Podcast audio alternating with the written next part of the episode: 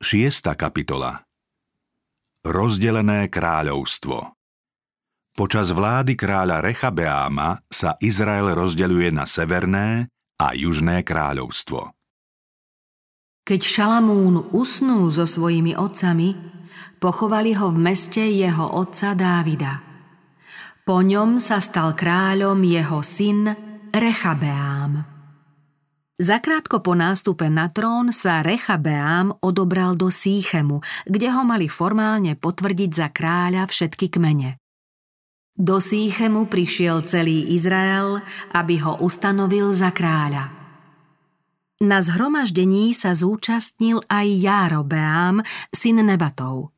Bol to ten istý Járobeám, ktorý si počas Šalamúnovej vlády získal povesť silného hrdinského muža, a ktorému šílonský prorok Achíja oznámil toto prekvapujúce posolstvo od hospodina.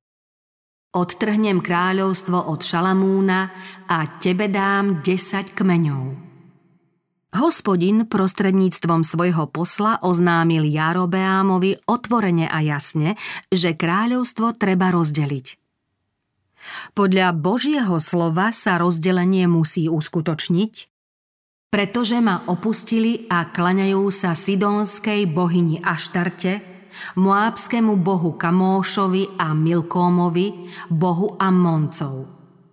Nechodili po mojich cestách a nekonali, čo je správne v mojich očiach, totiž moje ustanovenia, moje právo, ako robil jeho otec Dávid – Járobeám bol však upozornený aj na to, že kráľovstvo sa nerozdelí ukončením Šalamúnovej vlády.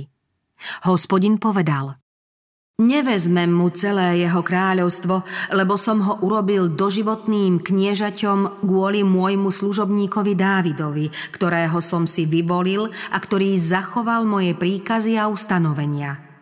Jeho synovi vezmem kráľovstvo a dám ho tebe. To jest 10 kmeňov. Šalamún sa úprimne snažil poučiť Rechabeáma, svojho vyvoleného následníka, aby si v rozhodujúcej chvíli, ktorú predpovedal Boží prorok, správne počínal. No myseľ svojho syna ovplyvniť nevedel. Jeho výchova bola totiž už v rannom veku veľmi zanedbaná. Rechabeám zdedil po svojej matke Ammonitke nestálu povahu – Spočiatku sa aj snažil slúžiť hospodinovi a viedlo sa mu dobre, no nevytrval a nakoniec podľahol zhubným vplyvom, ktoré na ňo pôsobili od detstva. V chybách, ktorých sa Rechabeám za svojho života dopustil, ako aj v odpadnutí, sa neodvratne prejavil strašný dôsledok Šalamúnovho spoločenstva s modlárskymi ženami. Potupný útlak a bezprávie za vlády predchádzajúceho panovníka cítili všetky kmene. Následkom výstredností, v ktorých Šalamún v období svojho odpadnutia od Boha nachádzal záľubu, bolo nielen tvrdé vymáhanie daní, ale aj otrocká služba ľudu. Skôr ako bude nový panovník korunovaný, poprední muži chceli vedieť, či Šalamúnov syn zmierni tieto bremená alebo nie. Járobeám i celý Izrael prišli a povedali Rechabeámovi Tvoj otec nám priťažil jarmo. Odľahči nám teraz ťažkú službu svojho otca a jeho tvrdé jarmo, ktoré na nás uvalil a budeme ti slúžiť. Rechabeám si chcel najprv vypočuť svojich radcov a len potom oznámiť svoje zámery, preto odvetil. Vráťte sa ku mne o tri dni. Ľud teda odišiel. Kráľ Rechabeám sa radil so staršími, ktorí stáli v službách jeho otca Šalamúna, kým bol nažive, a povedal Akú odpoveď mi odporúčate dať tomuto ľudu? Oni mu odvetili. Ak budeš dobrotivý k tomuto ľudu, príjmeš ho prívetivo a prihovoríš sa mu dobrotivými slovami, bude ti poddaný po všetky dni. Nenapraviteľná chyba S touto odpoveďou Rechabeám nebol spokojný. Preto sa obrátil k mladým mužom, rovesníkom z detstva a mladosti a spýtal sa ich. Čo vy radíte odpovedať tomuto ľudu, ktorý mi hovoril Uľahči nám jarmo, ktoré vložil na nás tvoj otec – Mladí muži mu navrhli, aby k poddaným svojho kráľovstva bol prísny a aby im dali jasne najavo, že do vlastných zámerov nestrpí nejaké zasahovanie hneď od samého začiatku. Výhľad uplatnenia zvrchovanej moci sa Rechabeámovi zapáčil, preto sa rozhodol, že radu starších svojho kráľovstva nepríjme a za poradcov povolá mladých. Tak sa stalo, že v určený deň keď Járobeám a všetok ľud prišiel k Rechabeámovi, aby sa dozvedel, čo chce urobiť, Rechabeám dal ľudu tvrdú odpoveď. Môj otec urobil vaše jarmo tvrdým, ale jak vášmu jarmu ešte pridám. Môj otec vás trestal bičmi, ale ja vás budem trestať škorpiónmi. Keby Rechabeám a jeho neskúsení radcovia boli pochopili Boží zámer s Izraelom, boli by vyhoveli žiadosti ľudu, aby sa v správe kráľovstva uskutočnili podstatné zmeny. Pri zhromaždení v Sýcheme neuvážili následky svojho rozhodnutia, čím sa zbavili vplyvu na väčšinu ľudu. Ich rozhodnutie nie len naďalej udržiavať útlak z čias Šalamúnovej vlády, ale ešte ho aj stupňovať, odporovalo Božím zámerom s Izraelom a bolo príčinou pochybností ľudu o úprimnosti ich pohnútok. Kráľ a jeho vybraní poradcovia týmto nerozvážnym pokusom uchvátiť moc prejavili neslýchané sebavedomie a píchu na svoje postavenie a moc.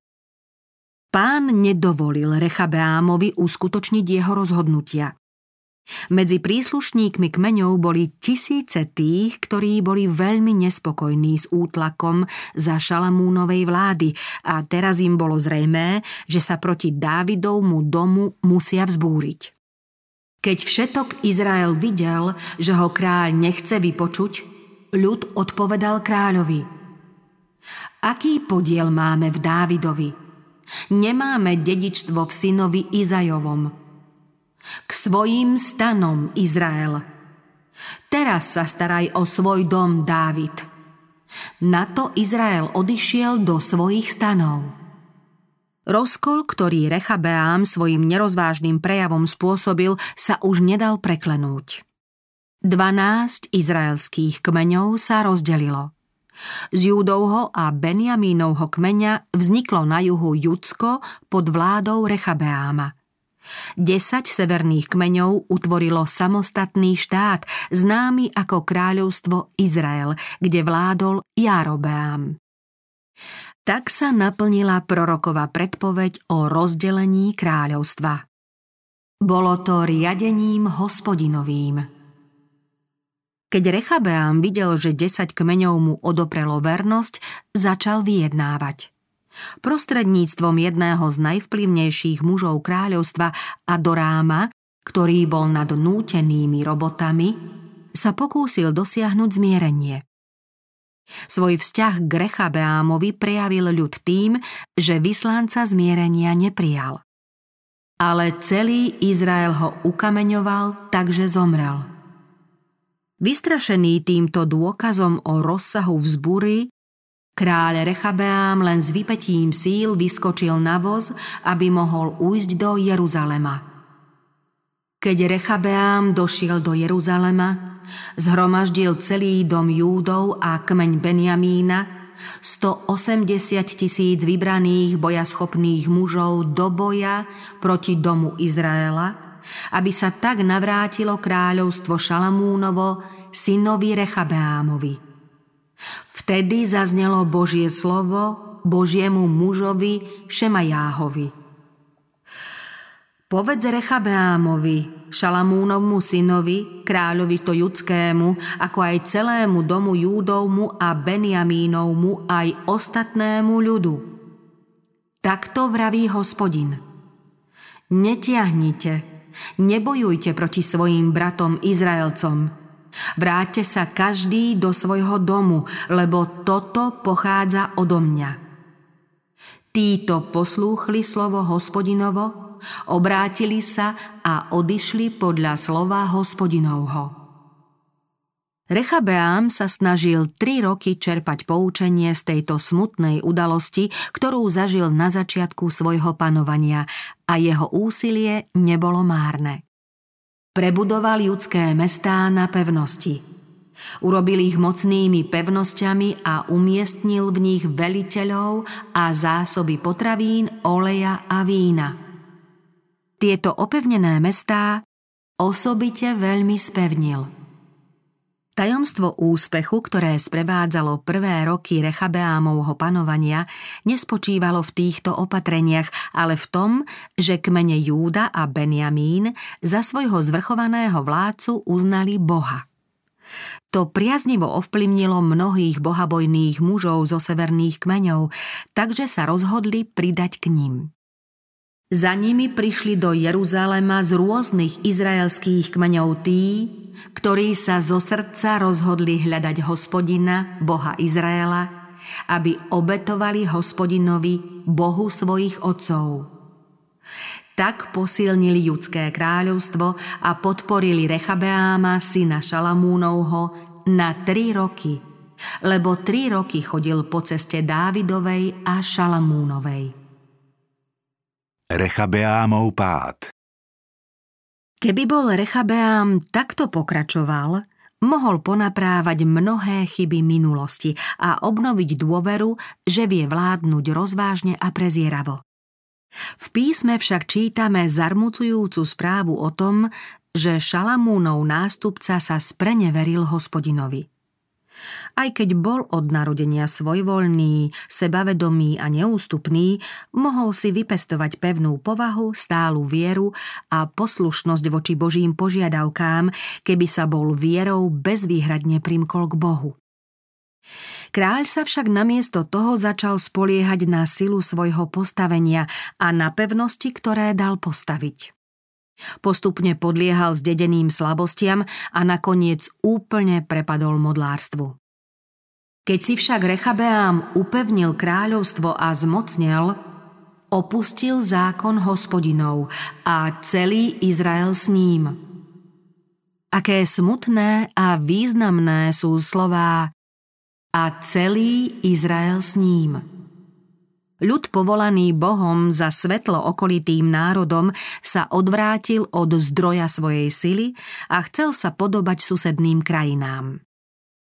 Zlý príklad oboch kráľov, Šalamúna i Rechabeáma, strhol mnohých do záhuby.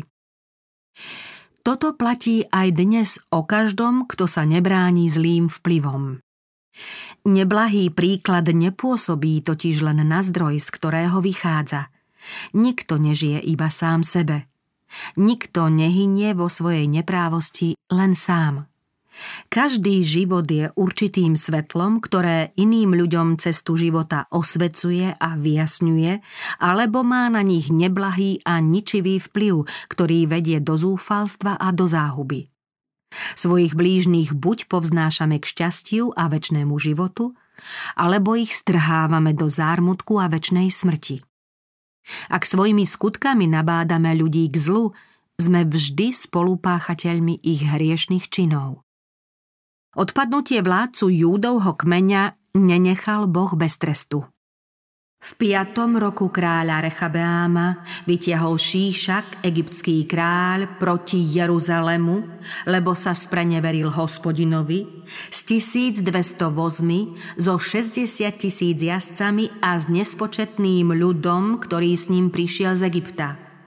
Zaujal opevnené mestá, ktoré sú v Judsku a prenikol až k Jeruzalemu. Vtedy prišiel prorok Šemajách k Rechabeámovi a k judským hodnostárom, ktorí sa uchýlili pred Šíšakom do Jeruzalema a povedal im Takto vraví hospodin. Vy ste opustili mňa, preto i ja vás prepustím do ruky Šíšakovej. Ľud sa dosiaľ neodvážil pohrdnúť Božími súdmi – V prehre, ktorú im zapríčinil Šíšakov vpád, poznali Božiu ruku a načas sa pokorili. Uznali, že hospodin je spravodlivý. Keď hospodin videl, že sa pokorili, oslovil Šemajáha. Pokorili sa, nevyhubím ich, ale im poskytnem trochu záchrany, takže sa môj hnev nevyleje prostredníctvom Šíšaka na Jeruzalem. Budú mu však poddaní, aby poznali, čo je to slúžiť mne a slúžiť pozemským kráľom. Tak vytiahol Šíšak, egyptský kráľ, proti Jeruzalemu a pobral poklady domu hospodinovho i poklady kráľovského paláca. Pobral všetko. Vzal i zlaté štíty, ktoré urobil Šalamún. Namiesto nich urobil kráľ Rechabeám bronzové štíty a zveril ich do úschovy veliteľovi drabantov, ktorí strážili vchod do kráľovského paláca. Keď sa však pokoril, odvrátil sa od neho hnev hospodinov a nepriviedol ho celkom na skazu. Aj v Judsku bolo niečo dobré. Zhubný vplyv len čo pohroma pominula a národu sa začalo znova dariť, mnohí zabudli na svoj strach a vrátili sa zase k modlárstvu. Medzi nimi bol aj sám kráľ Rechabeám. Hoci ho pohroma pokorila, nestal sa tento zážitok rozhodujúcim obratom v jeho živote. Zabudol na poučenie, na ktoré mal pamätať a znova páchal hriechy, ktoré privolali na ľud Božie súdy – po niekoľkých neslávnych rokoch, v ktorých páchal však zlo, lebo nebol pevne odhodlaný hľadať hospodina, Rechabeám usnul so svojimi otcami. Pochovaný bol v meste Dávidovom. Miesto neho kráľom sa stal jeho syn Abia. Po rozdelení kráľovstva na začiatku Rechabeámovho panovania sláva Izraela začala upadať a už nikdy sa nezaskvel vo svojej bývalej sláve. Boli síce obdobia, že na Dávidov trón nastúpili muži vzácnej mravnej sily a prenikavého úsudku. Za vlády týchto panovníkov sa požehnanie, ktorému sa tešili judskí synovia, rozšírilo aj na okolité národy. Boli časy, keď hospodinovo meno bolo vyvyšované nad všetkých falošných bohov a Boží zákon bol v úcte. Občas povstávali silní proroci, aby panovníkom pomohli, aby povzbudili ľud k vernosti. Semeno zla, ktoré Rechabeámovým nástupom na trón vyklíčilo, sa nedalo už nikdy celkom vykoreniť. V určitých obdobiach sa ľud obdarený Božou priazňou tak veľmi zvrhol, že sa tým stal známym medzi všetkými pohanmi. Napriek zvrátenosti tých, ktorí mali sklony k modlárskym zvykom, urobil Boh vo svojom milosrdenstve všetko, čo mohol, aby zachránil rozdelené kráľovstvo pred úplnou záhubou. Postupom rokov sa zdalo, že Boží zámer s Izraelom maria skutky tých, ktorých ovládol satanský duch. Boh však neprestal uskutočňovať svoj blahodarný zámer s vyvoleným národom, ktorý sa z Božej vôle dostal síce do poroby, no vždy znova bol z nej vyvádzaný. Rozdelenie kráľovstva bolo iba začiatkom obdivuhodných dejín, v ktorých sa výrazne prejavila Božia zhovievavosť, láska a milosrdenstvo. Skúškou utrpenia mali prejsť tí, ktorých chcel Boh očistiť pre seba ako vyvolený ľud horliaci za dobré skutky. Tým sa mali zbaviť zdedených i získaných náklonností k zlu a nakoniec mali potvrdiť Niet tebe podobného, hospodine. Veľký si a veľké je tvoje meno. Kto by sa nebál teba, kráľ národov? Veď medzi mudrcmi pohanov ani v ich všetkých kráľovstvách niet tebe podobného. Ale hospodin je pravý boh. On je živý boh a večný kráľ. Vyznávači modiel si mali konečne uvedomiť, že falošní bohovia nemajú moc, aby ich mohli povzniesť a spasiť. Bohovia, ktorí neutvorili nebo ani zem, stratia sa zo zeme a spod neba. Len vo vernosti živému Bohu, stvoriteľovi všetkého a vládcovi nad všetkým, môže človek nájsť odpočinok a pokoj. Trestané a kajúcne kráľovstvá, Izrael a Júda, nakoniec obnovia svoju zmluvu s hospodinom zástupov, Bohom svojich otcov a vyhlásia o ňom. On stvoril svojou silou zem, múdrosťou svojou postavil svet a svojou dômyselnosťou rozopel nebesá. Na rachod jeho hromu zahučia vody na nebi. On zdvihne oblaky od končín zeme. K dažďu tvorí blesky a vietor vypúšťa zo svojich komôr – Teraz je každý človek hlúpy a nechápavý. Každý zlievač vyšiel na hambu pre modlu, lebo odliadky jeho sú len klamom a dychu v nich nieto. Ničotou sú a dielom na posmech. Zhynú, keď príde čas ich trestu. Jákobov podiel nie je im podobný, lebo on je tvorcom všetkého a Izrael je jeho vlastným kmeňom. Hospodin mocností je jeho meno.